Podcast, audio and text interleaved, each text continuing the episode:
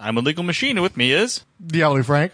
Mr. Fix It. Please put your hands and legs together for Lee from Huddersfield singing Faith No More's I Started a Joke. Come on now, let's have it. Don't fight it. Come on now, here we are.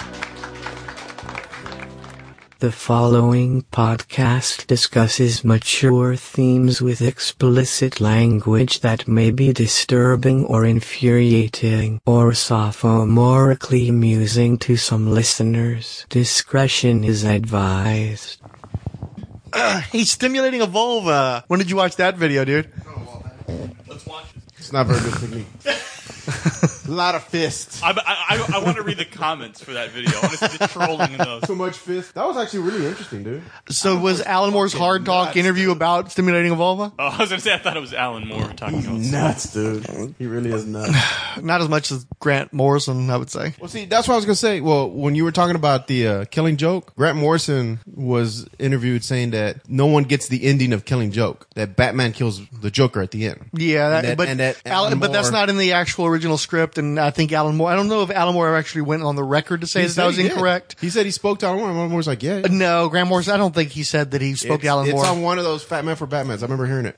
I, I think that I, I listened to that one because mm-hmm. I, I was looking for Grant Morrison material for my Martian Manhunter 60th anniversary special, yada yada. So I listened to the, I think it's a two or three part episode and I it's listened to all of it. And I don't think he actually talked to Alan Moore because Alan Moore doesn't like Grant Morrison. so I don't think they conversed about it. No, they don't mm. like each other at all, but especially it's mostly Alan Moore doesn't like Grant Morrison. So I don't think Alan Moore would be confiding any secrets. Because I literally watched a, a show on him where he interviewed himself. And he Yeah, not- not- pretty harsh. He was harsh on himself. He's Alan Moore is a fellow that just doesn't get along very well with most people. And Grant Morrison is somebody who has a keen commercial sense and a willingness to prostitute himself to major publishers where Alan Moore does not. Actually, the funny thing is Alan Moore does have a pretty decent commercial sense as well, or at least he did. And I think he like gained some sort of self-loathing or he came to hate other people that were willing to commercially exploit him. And so he like went the exact opposite direction and became like anti-commercial. So, uh, but no, Alan Moore can't stand Grant Morrison. I, didn't think the only, I think one of the only people that Alan Moore halfway likes is Neil Gaiman, but pretty much everybody else that was a contemporary of his, uh, and including former people that he worked with. I, I, I don't think he can Dave stand Gibson? Dave Gibbons. oh, the Gibbons. I, I think they get on okay because if I recall correctly, Alan Moore handed over his Watchmen checks to Gibbons. Oh, wow. Yeah, I think he probably handed over his League of Extraordinary To get on Gentlemen to, yeah, and they, those two seem to get on famously. But like, I think, I don't know if it was Steve Bissette, Bissette or, or Rick Veitch, one of the two, they had a falling out because the guy had said something like criticizing Alan Moore in an interview somewhere, just like, and not even a major criticism, just like, oh yeah, you know, Alan Moore doesn't want to do this, so we're not doing that. And it's kind of lame. I wish we wouldn't do that. And Alan Moore's like, okay, right, that's it. And then that's it. They never that contacted your that guy ever again. Sure, why not? Very nice. Have you heard Lacking Alan the- Moore? Lacking the Gandalf beard, of course. Have you heard Alan Moore speak? Probably. Yeah, I, I don't know that you have. He doesn't talk that often. I'm sure that I have.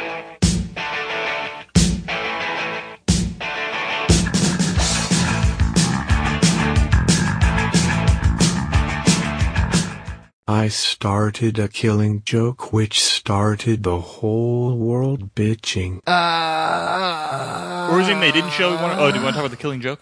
Oh, we definitely need to talk about the Killing Joke because uh. Mr. Fixit saw it. He paid. Well, no, you got free ticket, I got right? a free ticket. Okay, God good. for that. Well, there was the blow up at the SDCC panel. Yeah, but he's actually gone to see the movie at the theater. Right, right, but we were talking, dude, this is San Diego. I Okay. remember earlier when we were talking about Yeah. everything at San Diego Comic Con, and that was a big thing that happened at San Diego Comic Con, where what's his name called that guy a pussy or whatever. Yeah, uh, basically a, a reporter for Bleeding Cool, which you got to put that in quotations, reporter.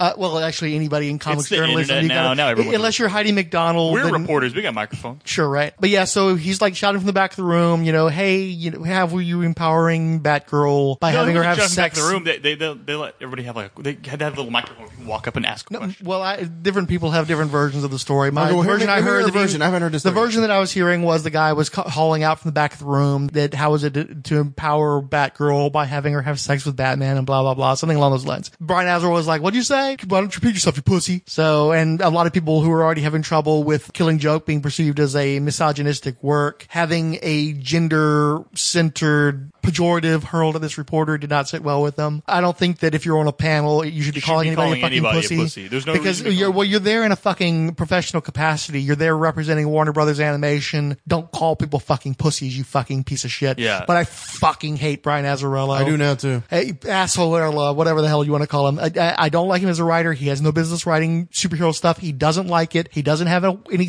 aptitude toward it. He obviously has contempt for it and its fans. Quit fucking giving him work in superhero shit. Let him do crime shit, which is all he really wants to fucking do anyway. But I thought that Bruce Timm was some DC god that all of his animated projects are. Yeah, but he, but it was written by Brian Azzarello. No, no, no. The first thirty minutes is him. Well, basically, Because okay, then, did you ever? that's, That's they, then they stuff, kick right? Into Alan Moore. stuff. yeah, Yeah, well, No, the so- first. well, like, hold on, before I. But Alan did Moore's you- even trashed this too, right? Well, Alan Moore wants nothing to do with any disconnects work, though, adaptations. He- yeah. Have you ever actually read Killing Joke? Yeah. Okay. What did you think of Killing Joke as a story? I thought it was kind of crazy.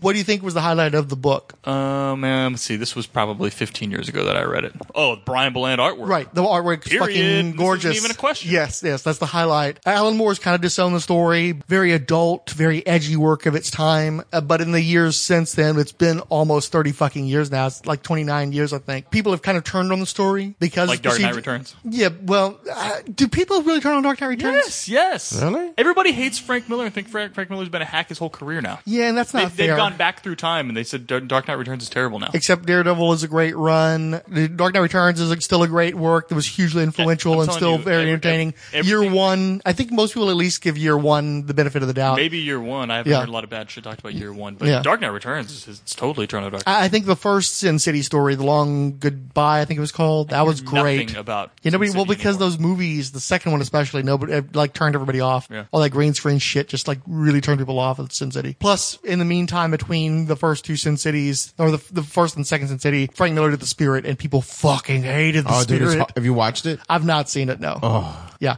So anyway, it's bad. so Alan Moore kind of disowned the story. I personally, I, I read it back in I think '91, and I got I think a seventh printing of the book at that point. It had only been a few years. I never really liked the story that much. I, I like I thought it was an okay origin story for the Joker, but I just love the artwork. It's beautiful, and I love the coloring. I thought it was a great looking book. I think I still own my copy from back then. But like n- once Batgirl became a, a popular character, I mean, she hadn't really been that popular in a long time. That's why they retired her. And the story when it was originally written, she wasn't. It was supposed wasn't supposed to be in continuity, so they weren't. It, Alan Moore didn't intend to actually a break the real book. Batgirl. Yeah, it's supposed to be like an out of continuity thing, like an Elseworld before they had Elseworlds. But now that Batgirl's become a popular character, she's among the most popular DC characters at this point. Uh, Also, she's become a major Flashpoint character in terms of like fridging of female characters, like women who are have violence committed against them in order to motivate the male characters around them, which is hundred percent what the Killing Joke was. So yeah, so there's there has been a big backlash against the book in recent years. Now I got really pissed off because they were doing like a Joker variant cover month at DC. Rafael Albuquerque, a guy who I think probably is most famous for working on American Vampire, he did a very provocative cover, which you've probably seen on the internet. I saw the- where it's the Joker holding a gun on Batgirl and she's got like a lipstick smeared smile on her face while she's crying and clearly breaking down. And so social media successfully rallied forces to demand DC not publish the cover. And then the artist himself said, yeah, please don't publish the cover. So they didn't publish the cover. And that really pissed me off because most comic book covers. took issue with it because they were saying it was like rape porn and whatever. Right, the- it's art. So this person crafted a piece of art that elicited a strong emotional reaction. The art itself did not depict anything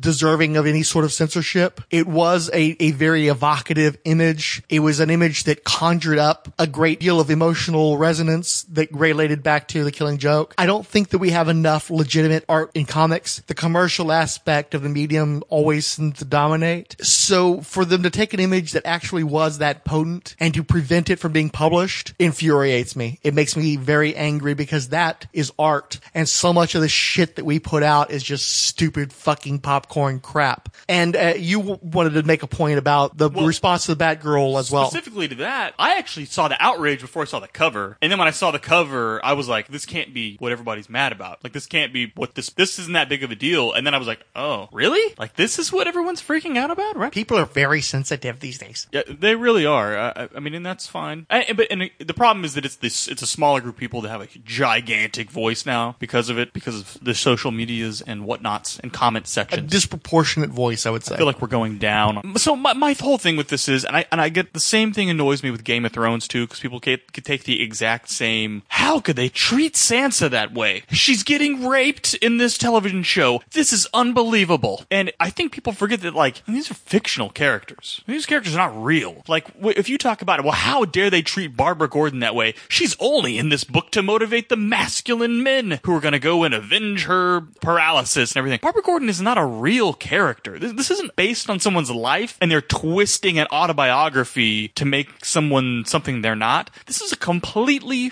fake character with no real continuity. You know, the continuity stops and is rebooted every five minutes. So when Barbara Gordon gets shot and paralyzed, and that's really the only use she has in the entire book is to motivate Batman to go after the Joker, chill the fuck out. And also, part of it is because Barbara Gordon is popular now, and I you're mean- looking back at 1987 and say, how could you treat this character I love so much so poorly? Well, in 1987, she was not that popular. And honestly, she probably got popular via Oracle and then moving. So you can't have one without the other. So you look back at it and go, oh, how dare they treat this character I love? Well, before this, nobody loved the character. So chill the fuck out. It, was- it reminds me of when Peter David, when what, what what's her fuck? Uh, who did Peter David kill in Spider-Man? Jean DeWolff. Jean DeWolff, where he said nobody, Jean DeWolff hadn't appeared in the book for a year, and he never got a single letter about it. But as soon as he kills the character nobody cares about, he gets a flood of mail coming in saying, "I love Jean DeWolff. That was my favorite character." And he was like, "Fool, nobody, nobody." It's it to me, it's the exact same thing, exact same thing. And and, and then on top of that, the fictional characters chill the fuck out. I'm going to half agree and half disagree with you. That's fine. Batgirl was created to be on the TV show. She wasn't a comic book character. They retroactively added her to the comic books after she was on the TV show. She's a obviously derivative character of Batman. Her name is Batgirl. She had her own little strip in the 1970s. She never really went anywhere as a solo character. For most of the 1980s, she wasn't being used. When she was shot and paralyzed in The Killing Joke, the intention of the writer was that that story was going to be out of continuity, and so shouldn't have impacted on the, the actual stories. What, okay, so who was it that? Because I read that apparently there's a famous quote where they're talking to either the writers or editors where they were running through whether or not they should shoot Barbara Gordon, and his response was, "Shoot the bitch." You're thinking of Supergirl when they killed Supergirl during Crisis on Infinite Earths. Was that super? Who was yeah, it? Who it was was it? it was Dick Jordan Giordano, and basically he saw Supergirl as Superman with tits, and uh, he wrote a note back saying "kill the bitch." Right. And that's how Supergirl got killed. so people got re- are apparently really upset about that too. Well, no, and rightly in that case, I Why? think. Supergirl is not real. They're not talking about someone in the office and saying, Well, I haven't shoot the bitch, fire the bitch. You know what I mean? They're not saying, they didn't say, hey, Dick Jordan, no, we're thinking about firing miscellaneous female writer, and he said, fire the bitch. He didn't say that. They're talking about a fictional character. Her feelings are not hurt. So your feelings should not be hurt, okay? This is, this is troubling to me. If you're getting offended that he referred to a fictional character that does not exist as a bitch. Okay. Do you, but do you see what I'm saying? Do you see where I'm saying? that I'm- it, it I'm- makes me a little. I, I, I talk a lot, and it takes me a long time to get to my point. okay, go you ahead. probably I'm know sorry. this after 20 years. I'm sorry. I'm sorry. I'm sorry. So anyhow, at the time that Batgirl was paralyzed, I agree with you. She really didn't matter that much. I think that there were fans of the TV show. I don't think those fans were very well represented in the comics. There wasn't like a huge backlash when they did that. And she didn't appear in comics for a number of years. She was brought back and she wasn't like, it wasn't prominent either. She was, it brought back in the latter issues of Suicide Squad, a low selling cult book for DC. She was brought back most specifically, I believe, because Kim Yale, who was a co-writer on the book, had affection for the character from the TV show and wanted to see her progress beyond just being a victim in The Killing Joke. And that's when you started the development of Oracle, who by the mid 90s had become a very important, very, very useful character, not only in the Batman circles, but more and more around the greater DC universe. I still am of the firm opinion that Oracle was a far more valuable character to the universe than Batgirl could possibly be because she was the character who connected everybody. She was the deus ex machina that allowed for any kind of story you wanted to be told so long as you needed somebody who could find out information and hack a computer and all that kind of shit. It all went back to Oracle. Everything that you needed to get done with techno stuff and with information gathering went through Oracle. In fact, a number of years ago, they took a minor Batman character, the Calculator, and they turned him into the Oracle of the bad guys. So the fact that they actually had a universe spanning character that's the evil opposite of Barbara Gordon shows shows how important she was in the DC universe. You know, Simone was a fan of the character. She wanted to bring Batgirl back, and that's what they finally got to do with the New 52. And when they first started that, they were kind of oblique about how much of continuity was going to carry over in the New 52. It wasn't supposed to be a reboot at first, and then finally they committed to it being a reboot, but they still kept the Killing Joke stuff. They still kept the fact that she had been paralyzed temporarily by the Joker. And now they're doing DC Rebirth, where they once again reiterated that that happened. At this point, obviously, Barbara Gordon has become a much more popular character, a much more central character of the DC universe. And also in recent years, she's been embraced by a younger generation of readers because they've made her a new hip heroine for the DC universe. So she, like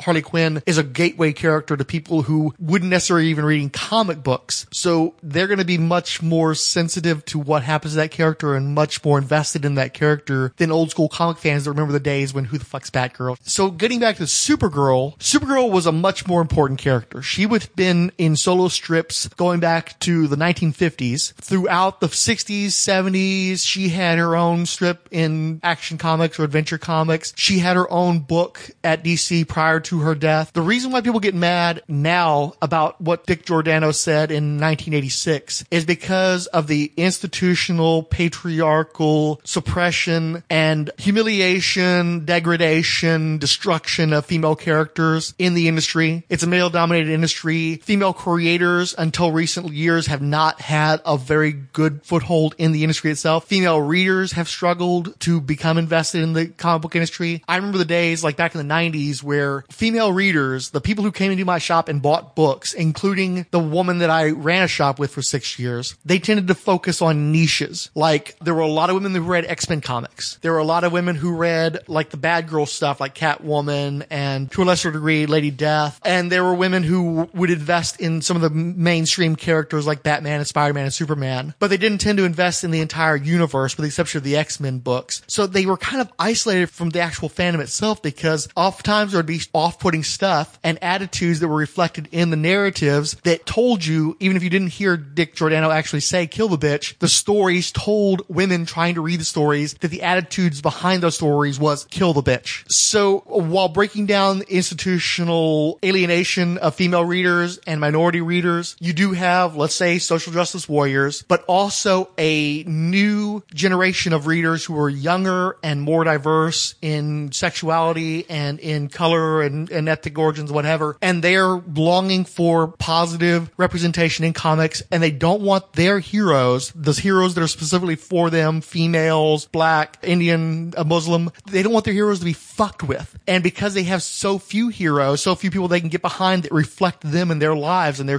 cultures, they are very sensitive about how, how they're treated. And I think back to like, if you fuck with Captain America, I get really fucking pissed off because that's a guy I've been invested with for decades. But by the same token, if you've got a Muslim reader who has become very invested in Kamala Khan, the Miss Marvel, who's only been around for about three or four years now, but she's the only fucking cool Muslim you got to work with in the entire comics, you know, especially mainstream comics, you're going to be very protective of that character. You take a character like Captain Marvel, who is like Marvel's official Wonder Woman type character, their, their big iconic character. Marvel spent a lot of years trying to develop that character. First as Miss Marvel with a fellow named Brian Reed. Brian Reed wrote Miss Marvel for like five fucking years. And it wasn't a major selling book. It was a book I think that Marvel probably took a loss on because they just wanted to have a prominent female character in their universe because they knew they didn't have a Wonder Woman. And then what happened is a woman named Kelly Sue DeConnick started writing the character and wrote her in such a way that she resonated very strongly with Marvel's female readership. And so instead of being a loss leader for them just so they had representation, all of a sudden they had the character written in such a way that it resonated with that audience. And now Captain Marvel is getting her own movie because there's a fan following that actually call themselves the Carol Corps who are making that book very popular. They've, they've got Civil War 2 going through the comics right now. And it's not Captain America versus Iron Man. It's Iron Man versus Captain Marvel on the two sides of the war. So when your character, your representation in these comics is fucked with, it makes sense that you're going to have major blowback against that. The issue I have with the case of Killing Joke is the fans weren't there in 1987 when that happened. But by the same token, maybe DC Comics needs to back off from constantly referencing the Killing Joke because it's a story that no longer resonates with the current readership and in fact angers and alienates a lot of the current readership. And it's also a sticking point because you've got a generational struggle between people who read that book back in the day and still have strong feelings about that book, positive feelings about it, and then a modern generation that has very negative feelings. Who are you going to serve? The 45, 55 year old guys that are pissed off that they're chick Ghostbusters? Or do you want to actually try to get people to buy comics for the next 20 to 30 years instead of fucking stopping reading comics and just bitching about them on the internet because you're old people who can't afford comic books anymore? I guess if you put I it take a little that, offense to that Ghostbuster crack, but go ahead. I, I guess if you put it that way, okay. So I was thinking it more as don't call my character a bitch. You're being disrespectful to character. I guess if you put it in the context of that's just Nobody ever raped and paralyzed because the thing is,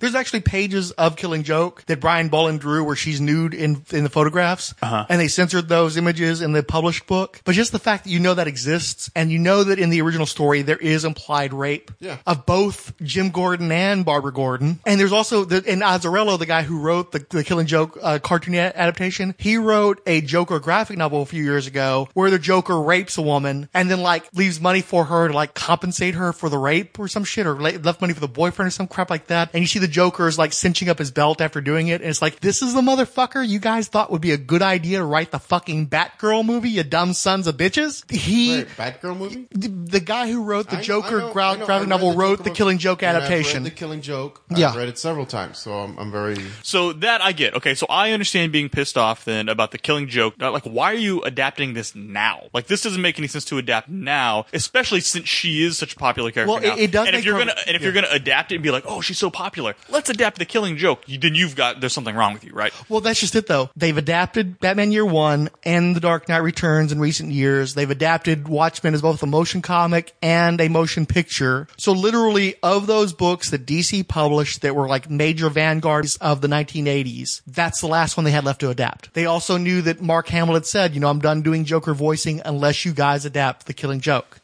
Uh, so there were a lot of people Okay. who are older people who read the book when it came out, who I don't think understand what that book means to people now versus what it meant to people back then. They still think it's this that's- great work. But then you would say the same thing about Mark Twain. Someone read Mark Twain now. And that's a valid argument too. And the, the point, the point is, when I read it, th- when I read it, then it shocked me that the Joker was that cruel. The Joker is truly cruel in that book. He has no mercy. He goes after Batman on another level. So if some kid reads it now and he's like, "Well, you hurt my Batgirl. Your Batgirl didn't fucking exist. She didn't exist in my world." Except, as Mac was pointing out, when people get upset about Game of Thrones and getting rapey, usually it's not the rape that's in the books necessarily. It's the additional rape specifically for the TV show. It's like having Jaime Dude, rape. Read the books? But hold on. But Jaime raping Cersei at the funeral of their, Their son, son, yes. was not from the books. They had sex, but they had consensual sex in the books. In the show, No, she fights him off in the book. She Okay. tells him, I, "Don't do this here." There's priest on the other door, behind the door. He's like, "Fuck that! I'm getting some." I think they literally almost fuck on his body, and she's just like, and they talk about how she pushes it away, but she wants him. She pushes him away, and she wants him. The books are always going to be darker because they came out first. So the, the, I've, I've, I sorry, I haven't read the books. That's what I heard about. But I- okay, I, let's- have heard it's try- additionally rapey too. Okay. Yes. But like Sansa, when she gets raped by uh, Bolton. Bolton, I don't. Bolton. My understanding is that wasn't from the books. The actual raping of Uh, her. if that's the newer two books, no, I haven't read my, the- my the last understanding is the stuff with the sand snakes are showing their titties to Bronn is not from the books. Mm-hmm. So there's a lot of additional nudity and rapey type shit that's in the show that wasn't in the books. And I think because of the backlash, we've gotten this most recent series where they've gone way the other way and now all the women are the biggest kick-ass people and they've killed almost everybody between the women and the Iron Throne in this last season of uh, Game of Thrones. Hopefully you're not spoiled, folks. No, hold on, we're, we're way we're way off from the Killing Joke. Go back. yeah, I'm trying No, to well, no, I because I, brought up people being outraged at the rapiness of Game of Thrones too. Right. So they're adding stuff to make it worse. Even even a bad situation when you're taking what was in the original books, which may or may not deserve criticism, but then you're adding another layer of problematic material in adapting it for an audience, being aware of who the current audience is. That's an issue, and that's one of the problems with Killing Joke is you're not just adapting the the sh- the book into a 30 or 40 minute cartoon. You're then adding another half hour worth of new material, which is crafted with the modern audience supposedly in mind, except the writers and the producers of the movie don't understand that audience because they're old misogynistic fucks and they do dumb shit like have Batman and Batgirl at each other's throats and then Batgirl fucks Batman, which is something that I know they established in the old Batman cartoon show. It was gross then. I still find it super gross. As a comic book fan, Batgirl and Robin were a couple. You don't have Batgirl fuck Batman because she's Batgirl and he's Batman. Batman fucks Batwoman. Which never existed. No, Batwoman has existed. Really? Yeah. Okay. The the history of these characters back in the fifties. Way to open My. Frank Dora's box. Here we go. back in the 50s because of the uh, Wertham campaign against comics and his insinuation that Batman and Robin were gay, they created Batwoman and Batgirl to be like the girl versions of our heroes and have adventures with them to show no, they're just red-blooded straight American men. And it wasn't until years later that they switched Batgirl from this blonde chick named Betty Kane into Barbara Gordon, and that was all coming from the TV show. And in recent years, they brought back Batwoman, but now she's a lesbian. That's a whole other thing. Point is, Batman shouldn't be fucking Batgirl because she's the girl, and it's just gross. And also because Batgirl has an established relationship with Robin that became romantic over the years. So why are you fucking your young ward's girlfriend who is not contemporaneous to your age, you creepy son of a bitch? Yeah, that is weird. Okay. Well, I mean, you're So- right. It- One's man, one's girl. That's that's. So, those I are the names of the characters. It's weird. I saw the movie. I've read the book, and I can agree. I, I'll agree with you that the first part that was written in for the movie, I think actually hurt the movie.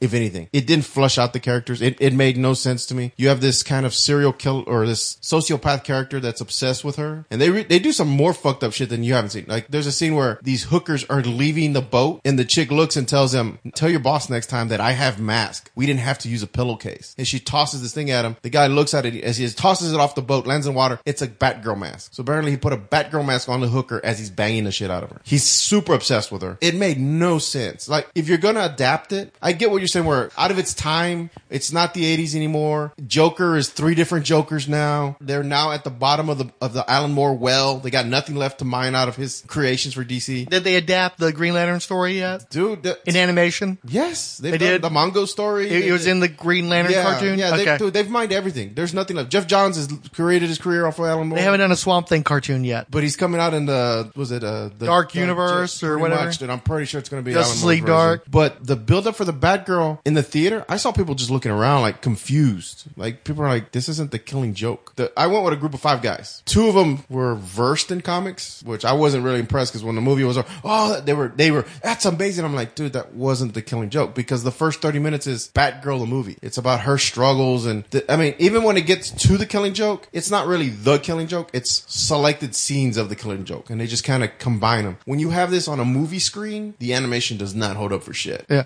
it looks bad. Wow, really? Yeah. I wanted to ask you. So my understanding is Batgirl becomes too aggressive of a vigilante. Yeah. And Batman calls her out and basically dismisses her because tells she's her- too dangerous. They, do this crazy line where he's like, "You you don't know where it's it, it feels like to be at the edge, to look over the abyss, and then she, and have lo- and lose all hope. Yeah, and that psycho dude, they catch him, and which is funny because he almost kills Batman with bazookas. After Batman, apparently Batman is preoccupied because he just got some Batgirl pussy, and so he's just out of his mind. He's Yeah, there's thinking. also the part where he she like basically like throws him on the ground and humps Yeah, him. j- yeah, she rapes him. She rapes Batman. Let's call it what it is. He's on the ground fighting her, and she rips off her shirt, and then the camera pans away, and it's just implied that she went to town on him. So, Well, and that and they make a point of hold on, this saying too that Batman. the whole reason why she became Batgirl was because she was crushing on Batman. Yeah, so she almost the end game was to get to fuck Batman. Oh, and you know, Bruce Wayne totally cries after sex, right?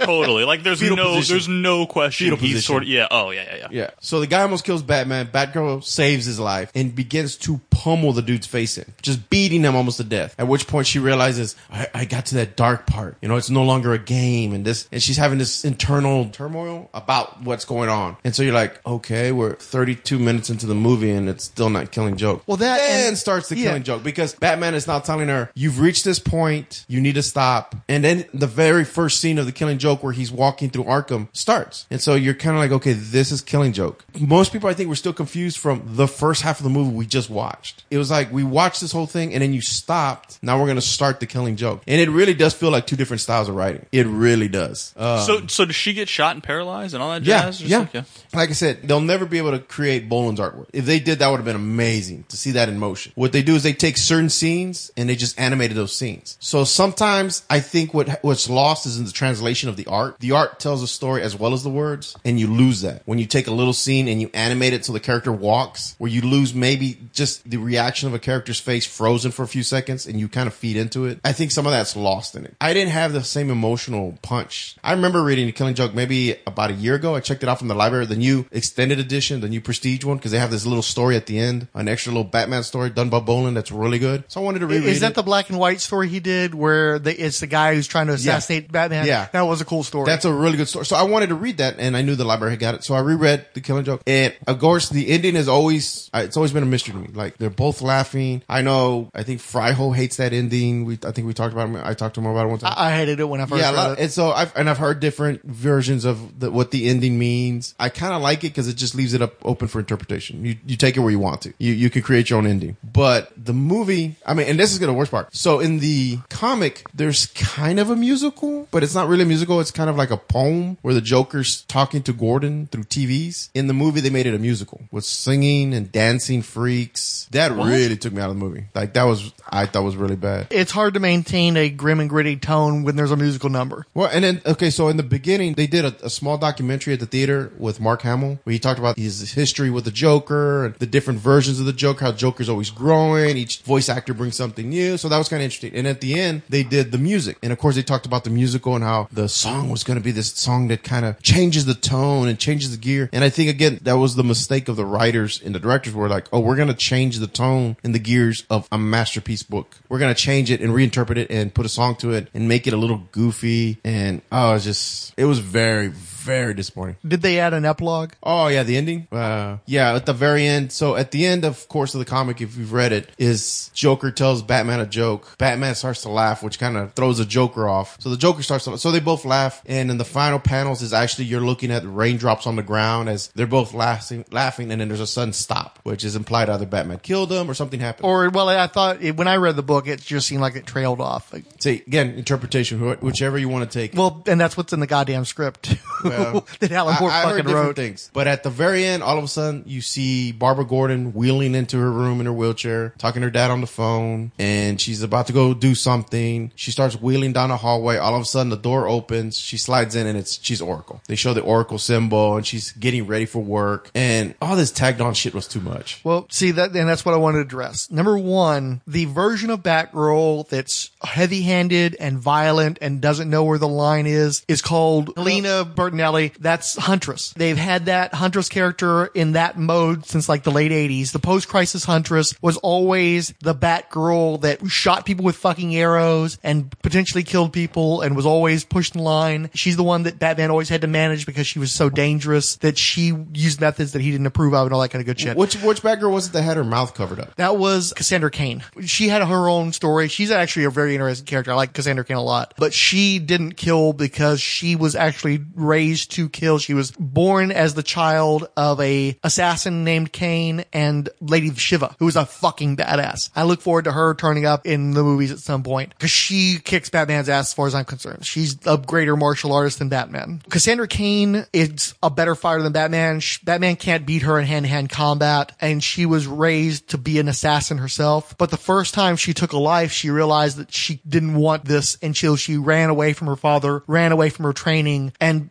ultimately became Batgirl so that she could be a hero to make up for the, the lives she took at her, at the will of her father. So that's a really interesting character, but it doesn't really apply to this. I was just curious because So they're, they're already assigning personality traits from an entirely different character to Batgirl because Batgirl's never been the person who has trouble with crossing the line. She's actually much more intellectual and much more emotionally stable than Batman. You know, I, she's not as brilliant of a detective, but she's someone who's more rational and somebody who has a better understanding again of where the line is. So she's absolutely not the person that Batman would ever have to lecture about crossing the line.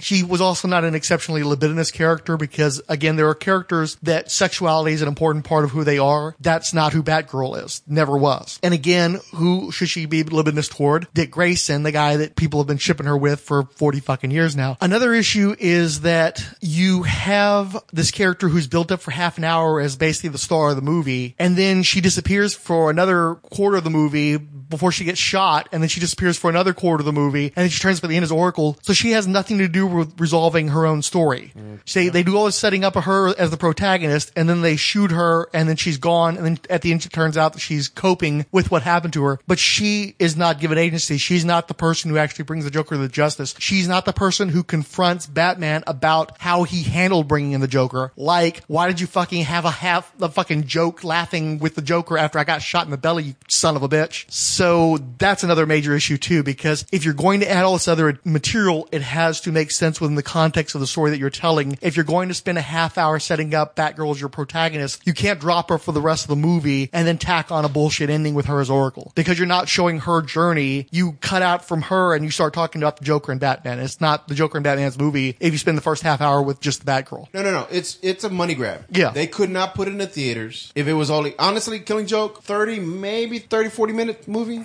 at max. Yeah, that's why they had to pad it out. So it's like putting too much ingredients in. You already had everything you needed for the cake, but now you want to get ballsy and say, you know what, I, I want to throw more stuff in it and just ruined it. It's bad writing. You got a person who had no business writing a Yeah, Batgirl I agree with story, you. tacking on all this shit. I guarantee you, somebody at DC told him, we need to build up Batgirl's role so that it has more impact when she gets shot, and so that the people who are fans of this character won't get pissed off because we're adapting this story that they already have issues with. And so they made it way worse. it made it way worse because they got the wrong guy to write it. He didn't understand the Oh. story. I'm not saying that Brian Azzarello is a bad writer in general, but he's a terrible superhero writer. He doesn't understand the concept of heroic fiction. And in this particular instance, he just doesn't understand how to write, period, because anybody who writes understands that you don't set up a protagonist for the first half of a fucking movie and then fucking drop them completely as other people carry on from there. This isn't fucking, what is that, House Behind the Pines, whatever that is. shit or, is. or if you, or then you should have switched it and ma- maybe had Batman be paralyzed, have Bruce Wayne be paralyzed, Oh, then it's not Killing right? anymore. And then it's her going after the Joker. Yeah, but uh, as he was pointing out, uh, it's, the a, killing it's joke. important because Well, it's a already lot of- not the Killing Joke. well, no, no. Well, no, the because point. the, the point is you're also torturing Jim Gordon, and it doesn't torture Jim Gordon if you shoot Batman in the belly Okay, and sure. Batgirl has to come in and save the day. Okay, yeah. I and the forgot thing about is, I that. still don't know how it got an R rating. It really wasn't that bad. Like, Well, you just said there was a prostitute and they had a bag over her but head they and don't stuff. show anything. It doesn't matter, Everything- but th- everything's those are alluded adult to. topics. Everything's Yeah. Even alluded to. And not just that, they don't belong in a fucking Batman cartoon. It's a fucking cartoon. Children, regardless of what the rating is, a child is going to watch that shit. Well, it's I'm going telling to you, warp their hey, that- fucking mind. That's what I said during our Batman and Superman podcast. I felt the same way. They dumped truckloads of Batman and Superman gear off in ch- in the child section of stores because of this movie, and they still put that movie. There was nothing in that movie that is appropriate for children No. under the age of uh, thirteen. Yeah. there, there's not. But I'm telling you, well, there I are- think it was rated PG 13, but 13 year olds aren't going to the Toys R Us aisle to pick up their action figures. right. It's the eight year old. the it's the fucking 10-year-old. impressionable scarring of psyche children the watching in the shit. infant section, there were a whole Batman Superman thing, and I'm like, and it's the same thing. Like, this is animation. This is the Batman style animation that The- parents know are safe for their kids to watch, and then you're turning it into the Killing But Joke. see, the thing is, if you watch Assault on Arkham, which is very good, I think it's one of DC's best, my personal opinion. It's adult. Harley Quinn fucks Deadshot. I mean, there's all kinds of violence. well, and then It's- you've also got their video. dark. What's their video game that's got all the rad uh, fatalities and stuff? the, the Arkham City and Arkham Asylum video games. Is that what you're talking about? No. Or are you talking about uh, Justice? Injustice. Injustice. Injustice is pretty big. So maybe DC kind of thinks that that's. Oh, I guarantee. If you look at the costume design, I guess it, they could be getting. reflects that. I guess they could be getting some mixed signals. If Injustice is so popular and people are getting off on watching Yeah. the fatalities and killing but, the but that's bullshit because you're the corporate entity. You know that you want to market these characters to children. When you make a Suicide Squad movie, I don't think you're going to have Suicide Squad action figures in the toddler section because the movie's called Suicide Yeah. Squad. It's about criminals and mercenaries and black ops that is clearly targeting an older audience. They may throw Batman in that. They may have Joker like prominent in the advertising, but it's clear that this is geared for more mature audiences. Yeah. Sure. Batman the Killing Joke has Batman's fucking name in it. That's probably like even Assault on Arkham. While Batman's in the packaging, it's still kind of clear that this isn't like the kids Batman. Yeah, it's Arkham. There's a demarcation yeah. Or there. Assault on Arkham. Right. This is mostly in the style of the old 90s cartoon. It has the same voice talent. It has the same character designs for the most part. It's going to be sold at Best Buy with a little Lego or some bullshit like that, like they always fucking do. So yeah, you gotta fucking think maybe you don't put It's- Batman in those kinds of stories. There's like a you- Lego Oracle, but the, like the, the legs don't move or whatever. They're not articulated. Right. It'll come with a legs. What are you talking about? They're not articulated. Sorry, I uh, apologize for that. comment. No, I should it's have made it's that fine. comment. I'm It's. I, no, I think it points out the ridiculousness of it. You're the corporate entity. You need to figure out who your audience is. They're not shooting Starfire in the gut in Teen Titans Go because they know that that's not made for mature audiences. That's made for young kids. The cartoon design is the aesthetic is definitely geared toward younger audiences, so they know that they need that separation. But I think it's, it's they're- just well, like I can, So I- think they I are I confused almost 'cause- feel like oh, if they 'cause would have you done like a- If you watch like Young Justice, I enjoyed Young Justice. I thought it was a very adult series. Even the second season got even better because the characters were darker. But DC kind of gets mixed up where they have, like you said, Go Teen Titans, then you have Young Justice, then you have the Batman: The Killing Joke. They're kind of there's no real separation. yeah, well, it's, So I, I almost feel like like what if they would have gone like a hardcore anime Oh, that would have that like super super. No, I don't mean like hard. I don't mean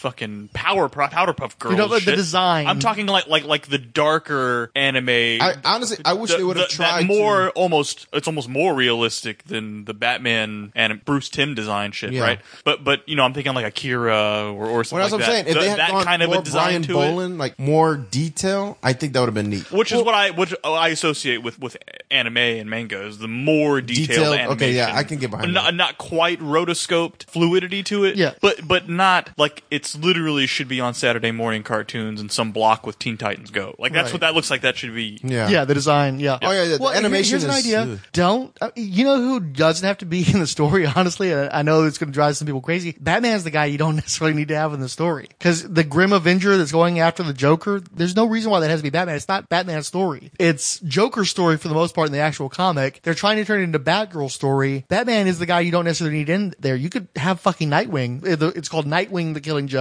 or just Joker the Killing Joke. You've got more leeway. But if you want to have Batman a cultural icon that you try to sell to young children, don't put him in shit that's too fucking advanced and too fucking dark. Even the Christopher Nolan stuff, it was still clear that Batman was a hero. And even though it might have been disturbing to see what the Joker was doing, what Two Face was doing, I don't know that it was ever dark enough to where it would be completely inappropriate for a, a maybe a younger child. But it's also because of the aesthetic, because of the darker movie and a more realistic movie. I think you can tell just from looking at it that it's supposed to be for older people. And I don't know that they really did they did they have action figures for those movies? Were they marketing Like Dark those Knight movies? Returns? Sure. Yeah. Hmm.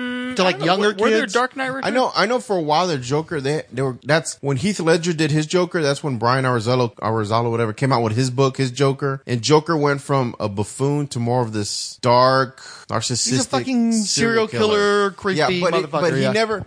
They they played him like that, but he was always kind of the the was it the the uh, what would they refer to him as? Is a um The clown prince of uh, crime? Crime, yeah, kind of this really goofy character. Where Heath Ledger then played him more of like a sociopath that just dressed up like a clown to kind of disarm you. And this, I don't know, this this versus Joker was. I want Warner Brothers to be able to embrace their more mature audiences. I think that I think they tried that already with. Well, no. Batman and Here's the thing: DC Comics and Warner Brothers, because you gotta understand. I like, uh, you know, Mac has been uh, was griping at me earlier today because I kept posting sales numbers for books from the mid '80s. Lots of sales numbers. Lots oh of man, sales we got a lot yeah. of sales numbers on our Twitter timeline. But if you look at the DC sales from the Crisis era, you see just how fucking low they were compared to the Marvel sales. You know, like books like The Comet Man, which was quarter bin fodder, the New Universe books, quarter bin fodder, was outselling Superman, Batman, Wonder Woman easily multiple times over. real? Yeah. So they were just getting swamped. Part of what made DC come alive again after this long period of just being distant second was they started gearing their books toward mature audiences. You had The Dark Knight Returns, you had The Killing Joke, you had Watchmen. the cult. The Cult, yeah,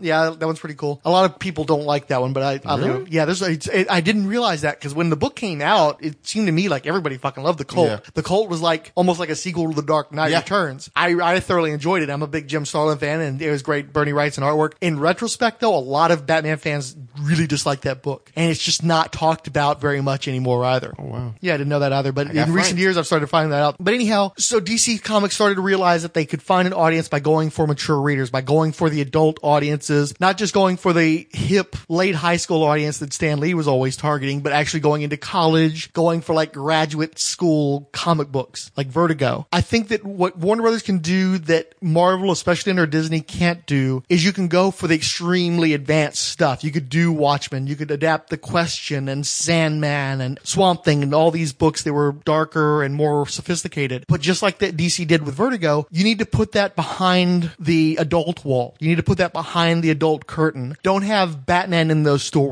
Tell those stories with characters like The Question. Tell it with characters that are more morally flexible and are clearly targeting adults. And then you could also go younger than Marvel for your Superman stuff, your Batman stuff, because those, that's who those characters are designed for. They're not made for fucking teenagers. They're made for kids. That's why they're simple characters. They're characters showing morality. They have extraordinary powers. They're colorful. They're fun. Target the younger than Marvel audience. And then you can also have stuff that meets in the middle, like Suicide Squad. That's a little bit more mature, but can still fit in that Marvel audience. Marvel can't have that versatility because everything has to be connected. It all has to be one universe. It's all Disney-fied. Every single one of those characters are going to be in action figures that they're going to sell to kids. in the movies. In the, yeah, in the movies and in the cartoons too, they're always targeting. They've got the Netflix stuff. they're targeting the. Fa- they do have the. de- You're and you're right. You have the net, Netflix. I'm not sure. I'm 100 percent comfortable with that, honestly, though, because they make a point of saying that's part of this connected universe. But at the same time, you do want to have your audience be able to mature with you. And I don't think very many people are going to go, "Hey, you know, little Timmy, let's go watch Jessica Jones." You know. No. So it kind of works. Well, DC needs to do that too, but they need to understand Captain America isn't on the Netflix show. Right. You don't have uh, uh, Tony show up in uh, Luke Cage as he's busting drug dealers and stuff. You've got to have these clear divisions, and DC doesn't seem to understand that. Warner Brothers doesn't seem to understand that, but also DC in the comics, they keep adulterating characters you need to keep pure and clean because they're for children. Because the day that you can't give anything Superman related to a child is a day that you fucking failed. Fucked up. Yeah. That was Frank's soapbox. Hey, so about the so what about the Game of Thrones thing? Oh, um, So were, No, were, we- I- were, I- were I you on board with with uh, people complaining about that or not on board? No, with uh, what, what I was basically saying was if it's an issue of adaptation and George R. R. Miller has a bunch of rapey shit, then you should be able to adapt the rapey shit because if you're a fan of the books, that's there. You can try to sugarcoat it or, or soft pedal it when you adapt it if you want to. And then people are going to call you out for not being uh, true to the material. But you probably shouldn't go out of your way to have the exploitative material inside the show that wasn't from the books just to gin it up for the HBO audience. But what about this, uh, Sugar Puff?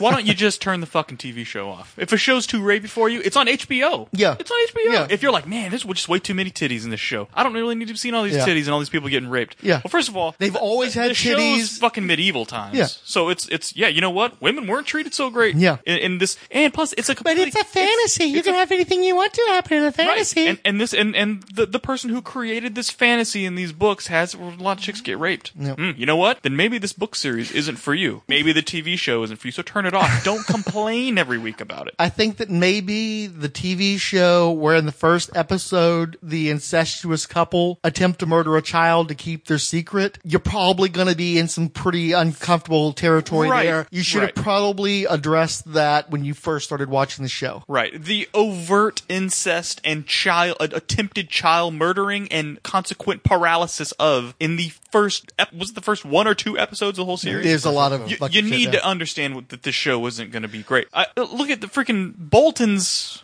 Bolton. Uh, yeah, Roose and and uh, jo- uh, Ramsey. Isn't there Ramsey Bolton? Right? Isn't there a fucking symbol? There, the flayed man. flayed man. Right. I mean, come on. This is not. This is not a. This is bad stuff's going Right. to happen to people in this whole show. Yeah. So relax. The show is based on bad shit happening to people. Right. So I, I don't want to hear again if if this were real historical events that had happened Well, and, and, we're being is, and we're being dramatized it- it's for based TV. on the War of the Roses, which was real uh, historical shit that happened. Okay, so then Santa is it, at some point a, a real historical character. Not necessarily, No, but shut the fuck up. Loosely Then, that, based that- on somebody. that- then No, shut I'm, fuck. I'm fucking backing you up, shithead. Right.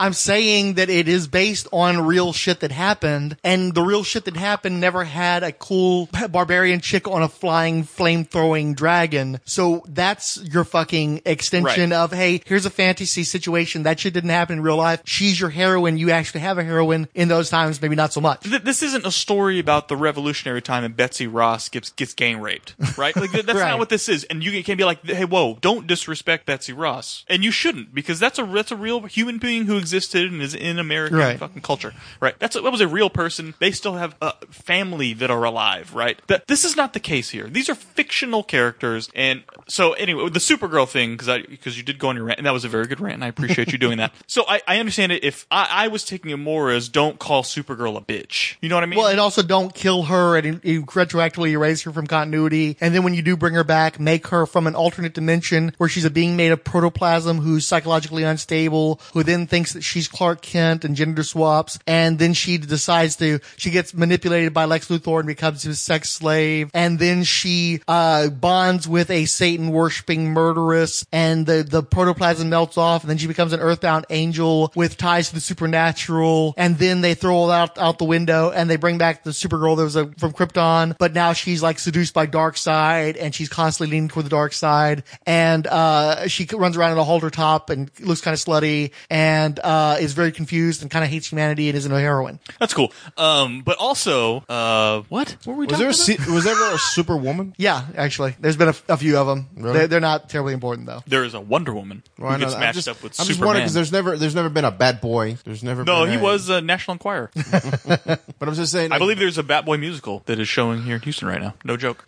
Yeah. Um, okay. So, but my thing was, what was my thing? So, i- if if it's that people were sick of that, that was the mentality of comic books, and him saying shoot the, or kill the bitch was just a personification of all those attitudes that have held back. All I get that. In that case, be upset, and I'm down with that. That's mm-hmm. cool. But at the same time, if they were like, hey guys, at the end of fucking Secret Wars, we want to have Black Panther kill Namor, and somebody says, kill the fucker. I'm not gonna be like, how dare you? Namor the Submariner has been around since 1939, and how dare you just cast him off? Kill the fucker? He's been around since 1939. You know what I mean? If you were to but get the- upset about something like that, then I think you're you're you need to just take a step back. Uh, Understandable, understandable. You know the what I'm problem is when they kill Namor, literally they did kill Namor. Prince T'Challa or King T'Challa did kill Namor, and then he was almost immediately brought back. And then after Civil War, not Civil War, after Secret War, uh, Hyperion from another dimension ripped his head off. So they killed him like a second time in the span of like a year. Hey, kill the fucker. I don't care. Kill the but, but you see what I mean? But, see, the he's thing not is, a real well, guy, so but it's okay. there- there's that, but there's also the fact that when Namor comes back, he's still basically still going to be Namor. Where when they decided to kill the bitch back in 1986, then for 20 fucking years, you had all these bullshit Earthsat Supergirls that weren't the Supergirl character you wanted to have come back. But that's a whole other thing, though. That's a whole other thing. I think that that's too. Well, no, because there aren't enough heroines, especially heroines with the things. history of Supergirl. and that's fine. That's Yeah. fine. But don't. There's, get, there, there's but at the- at aquatic the same- guys are a dime a dozen. I don't know, but at the same time, though, calling Supergirl a bitch doesn't. I don't know. I just Okay. don't think because she's not real. But it shows the attitudes of the people. And it. that I that I That's the understand. issue. Okay. Uh, the other thing I was going to say,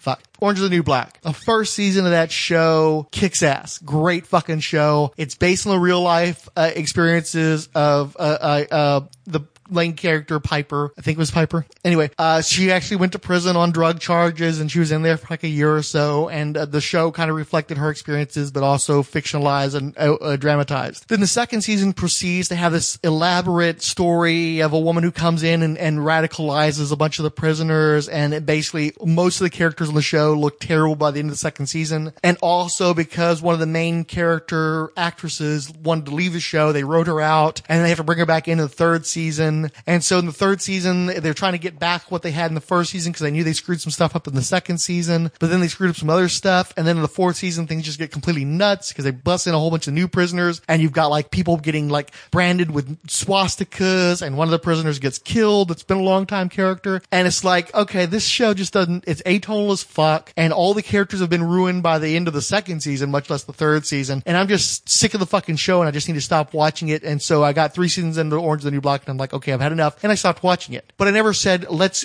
get rid of all this shit that I didn't like and fix the show to make it suit me. I just stopped watching the Stop show watching because the it's show. not what I'm enjoying. After five seasons of Game of Thrones, if you're tired of all the rapiness and you're tired of all the violence, well, guess what? That show has been consistent throughout. Some, maybe there's been some quality difference, but in terms of their mature content and the dark antisocial aspects of the show, that's been there for throughout. If it finally burns you out, if you're tired of it, then just stop fucking watching it Right. and don't try to force people to changed the show to better suit your mental status now, years into the show. The show hasn't changed. You've changed or your tolerance of the show has changed. You're not going to get on message boards and complain that they are doing a disservice to the character from Orange is the New Black that you loved so much in season one. Season two is not that character, right? You're not. You're not going to. You're Yeah. just to stop watching the show. Yeah, and it's also it doesn't help that that was based on real people too, and they went so far out. So it's like just fuck it. So I don't, I just don't need to watch it. it didn't work anymore, so I went off and did something Lots of stuff on TV. Lots of flip, peak TV. There's Peak so many TV. good shows on. You don't like something, go watch something else. Yep. If you can't hear what I'm trying to say, if you can't read from the same page, maybe I'm going deaf, maybe I'm going blind, maybe I'm out of my mind. Facebook likes from Keith G. Baker and Ryan Daly. All at Twitter were the 108th Sage, Abel Petzilla, Adam Black Moon, Bone Dragon Comics, Brian Movey, Chris Sheehan, Chris Thompson of Orbital Comics, which Frank visited once in the UK, Coffee and Comics blog, Comic Book Insurance, Comic Reflections podcast, Darren and Ruth Sutherland, Dr. G, Nerdologist, Ed Moore Jr., The Fire and Water Podcast Network, Jeffrey Brown, Joseph Crawford, Carl Zalil, Keith G. Baker, The Mean Geek Podcast, Michael Bailey, Nethead, Odell Abner, Dracula, Professor Riptide, Randy Caldwell, Scott Bachman, The Silver and Gold Podcast, Son of Cthulhu, Hashtag Follow Friday, Everybody Dance Now, Stella at Girl to Oracle, Storm Chaser 2000, 1162 Sinat alias Scarecrow Talking Wonder Woman Trick or Talk Warlord Worlds and Willie Yarbrough The Mean Geek Podcast tweeted Give 'em a listen. Coffee and Comics blog tweeted, Thanks. I think Storm Chaser 2162 tweeted, Suicide Squad looks like the Fred Durst of comic book movies. Anthony Emil said, Try this for an idea. Just go see a movie and enjoy it and not try to overanalyze it. I equate this movie to the Iron Man 2. It's laying groundwork for the DCMU to come. DCMU to come. It's laying groundwork. DCMU to come. Mach my EC, ECMU to come. Just equate go this see a movie movie. to the Just Iron go see a movie. Not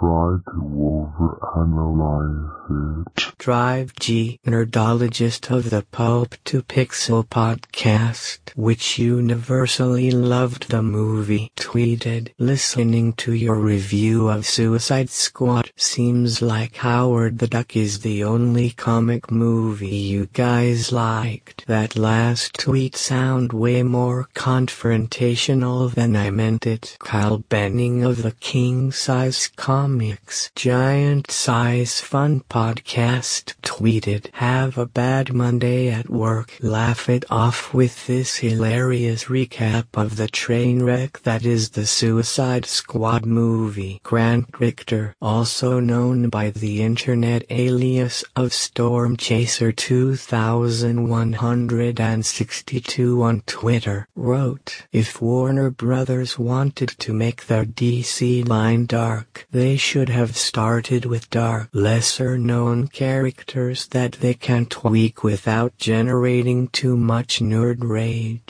Even though Blade wasn't a Marvel Studios movie, it still started putting the idea of Marvel characters in movies in people's wheelhouses. If they had done Suicide Squad right, they could have made it the first movie in the series and play up the idea idea of these heroes that haven't been introduced yet that all the villains have vendettas against. Also, since DC is a lot more heavily steeped in magic than Marvel, they could have gone a supernatural route with Etrigan, Swamp Thing, Deadman. Hell, the fucking creature commandos would have been better than this crap. My concern is that the DC movies are going to make the genre pass before its time. As a comics geek with a young daughter, I was really proud of DC about a year ago for making their female characters more accessible to girls and also promoting some of their female characters as role models. There was a Wonder Woman comic outside of continuity where WW got into typical comic book fights, but also dealt with social issues that tween girls face. The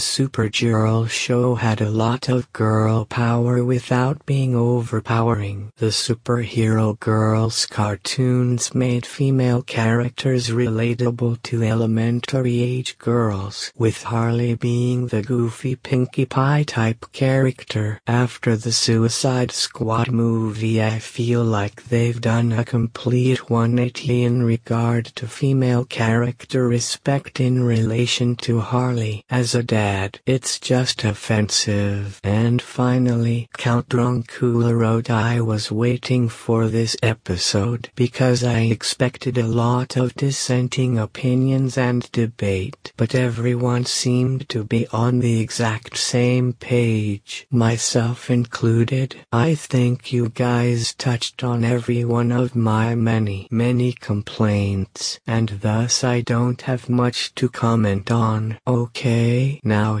was close. Tried to domesticate you, but you're an animal, baby. It's in your nature. Just let me liberate you. You don't need no papers. That man is not your mate, and that's why I'm gonna take you. Oh, if I only seen that the joke was on That the joke was on